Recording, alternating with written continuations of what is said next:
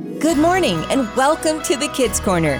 It's the end of the year, and for some of us, it might feel like a relief. A lot has happened in this past year, but not everything has been bad. In fact, Mr. Jacobs has been looking back over his drama scripts to see some of the best we've had this year. And while he's at it, he's decided to listen to a few as well. Let's join him.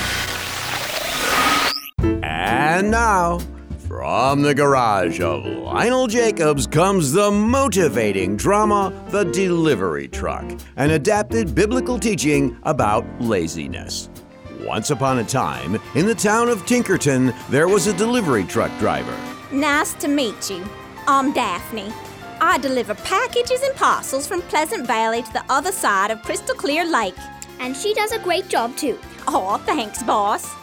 On the day of our story, Daphne loaded up her truck and noticed something. Hmm, this is a really light day. There aren't as many packages as usual. Looks like I'll have a lot of time left. She took her regular route, making good time and feeling quite pleased with herself. You know, I think I have enough time to stop by the park and feed the ducks. What a wonderful day. She decided to take a break and parked in the park's parking lot. Better grab my parka. What Daphne didn't realize was nearby a bank was being robbed. All right, everyone, thanks for the money, but I've got to split. Don't ring any alarms, don't try to stop me, and don't forget to eat your vegetables. See you in the papers. The bank robber ran down the street, leapt over the park fence, and hid in the bushes. Boy, oh boy, what a score. A few more of these, and I might be able to buy a getaway car. The thief knew that she would eventually be found by the police, so she looked around for a way to escape. Ah, a delivery truck. Hope it's unlocked. Unfortunately, Daphne had been in such a hurry to feed the ducks, she hadn't thought to lock the doors of her truck. So the robber had little trouble climbing in and driving off with it. Hey, where'd my truck go? The next day, Daphne's boss called her into her office. So, I assume you've read the papers. Not really. I get most of my news from social media. Let me enlighten you. Delivery truck robber strikes banks across county. Robber demands banks to stand and deliver.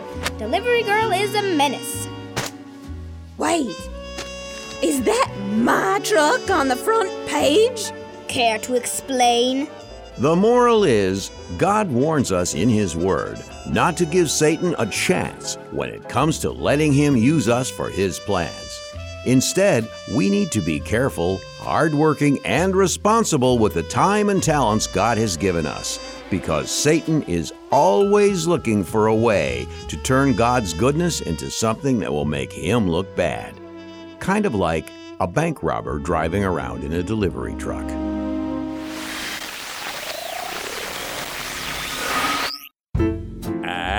Now, from the garage of Lionel Jacobs comes the adequate drama, The Dishonest Dishwasher, an adapted biblical proverb about truth. Once upon a time, in the Tinkerton Mall, there was a restaurant. Cora's Kitchen. I'm Cora. How many in your party? As with all restaurants, there were cooks, waiters, cashiers, and far in the back was the dishwasher. More dishes for you, Meg. Great. More dishes. Like most dishwashers, Meg's job was to make sure all of the dishes were clean and shiny so they could be used again by new customers. I can't stand this work. Have you ever tried washing 800 plates a day? Now imagine 8,000. Yeah, that's the life I lead these days. One day, Meg finally had enough. More dishes, Meg. Better get these done in a hurry. It looks like we've got a tour bus coming in, and we'll have a lot more coming in for you soon. Ugh, I've had it with these dishes. I'll never get these all done. If only there was some way to. Meg's eyes happened upon the ceiling and noticed it was a drop ceiling. That's the kind that has panels that you can take out. I wonder. Meg climbed onto the counter and pushed up one of the panels and peered into the dark space. There's plenty of room up here. I got a bunch of dishes up here. No one would notice. I'll just start with one or two. And so, for the next few months, whenever Cora brought more dishes than Meg thought was worth cleaning, she would craftily hide one or two dishes in the ceiling just to make it easier on herself. All right, everyone, gather around. You've all done good work, but tonight we will be having a special visitor. No, it's not a movie star or someone famous. It's the health inspector. He will be checking to make sure that Cora's kitchen is a safe place for people to eat. That means we need to be cleaner than ever, so he will be impressed. Meg, that means to be extra careful with the dishes, but I want you to be just as fast. All right, let's go feed some people. Needless to say, Meg wasn't happy about the news. The ceiling got a few more dishes than usual that day.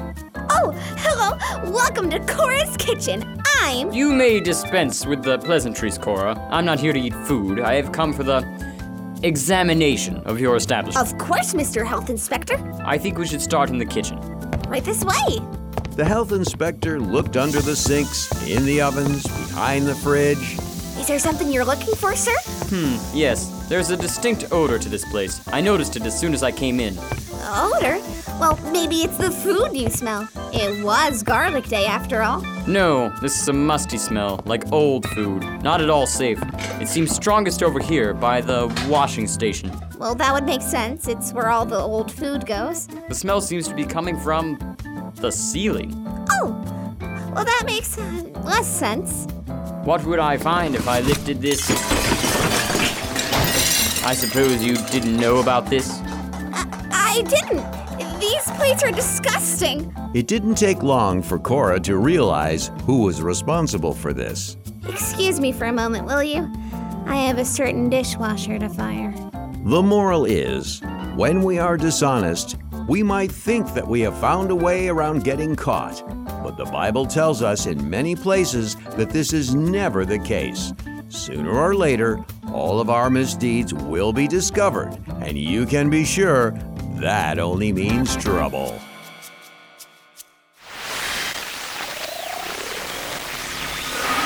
And now, from the garage of Lionel Jacobs comes the super drama, The Distracted Superhero, an adapted biblical teaching about living for God. Once upon a time in the thriving city of downtown, there lived a superhero. Greetings, fair citizens. She would fly to and fro throughout the metropolis, bringing law and safety to the streets and alleys. She is the face of justice in our city. If only she was around all the time. Yeah, she only does all these incredible things on Sundays. The rest of the time, we're pretty much on our own. Yes, as strange as it seems, if disaster struck on a weekday or on a Saturday, this superhero was nowhere to be found. There were a few theories to why this was the case. I think she has other cities that she protects, places far away we've never heard of before. She saves a different city every day. I think she gets her power from the sun, and that's why she can only be a superhero on her day Sunday. I don't think so. Then, one day, a mild mannered news reporting science lawyer took off her glasses to clean them and was recognized. Hey, you're the superhero! It's you! And it's not even a Sunday! Uh, hi. You're right, it is her. Wow, can I have an autograph? Don't be rude. Oh, right, sorry. May I please have an autograph? Look, guys, I can't stick around. Sunday, maybe? We were just talking about that. Maybe you can clear something up for us. Yeah, how come you're not saving people and doing superhero stuff all the time? Why just Sundays? Yeah, we could have really used your help with that whole alien invasion last Thursday.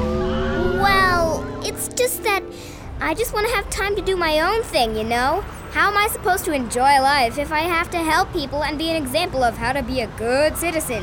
Can't I just live for me? But you're a superhero. You help people. That's why you have powers. After all, with great. Look, I'm sick of people telling me how I should use my powers. You're lucky I stick around at all. You need me. I don't know. I think we deserve a better hero than a selfish brat. So much for a hero. More like a fake. I'm not a fake. I'm a hero. I save people all the time. Obviously, not all the time. Looks like we need to find ourselves another superhero. No, come back. Forget it. We're only interested in a real hero. The moral is being a Christian isn't something we turn on and off when we feel like it. It's who we are.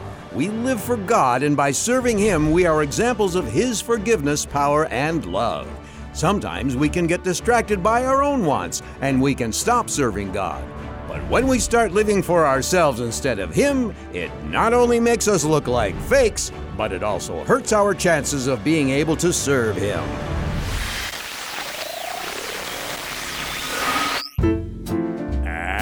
And now, from the garage of Lionel Jacobs comes the moist drama, The Mysterious Leak, an adapted biblical parable about sin. Once upon a time, in the house down the road, there lived a man named Stanley. Nice to meet you. Stanley enjoyed living in his house and especially liked spending time in the kitchen making all kinds of meals. The saying is true the way to a man's heart is through his stomach. Say, is it raining outside? Stanley peeked from his kitchen window and saw that the weather had indeed shifted from a clear sunny day to a light drizzle. Hmm, just the right weather for my rainy day soup. As Stanley made his way to the sink, he caught himself as Whoa! Where did this puddle come from? I must have a leak somewhere. I better call the repair company. Hello? Speedy Repair Twins? I seem to have a leaky roof.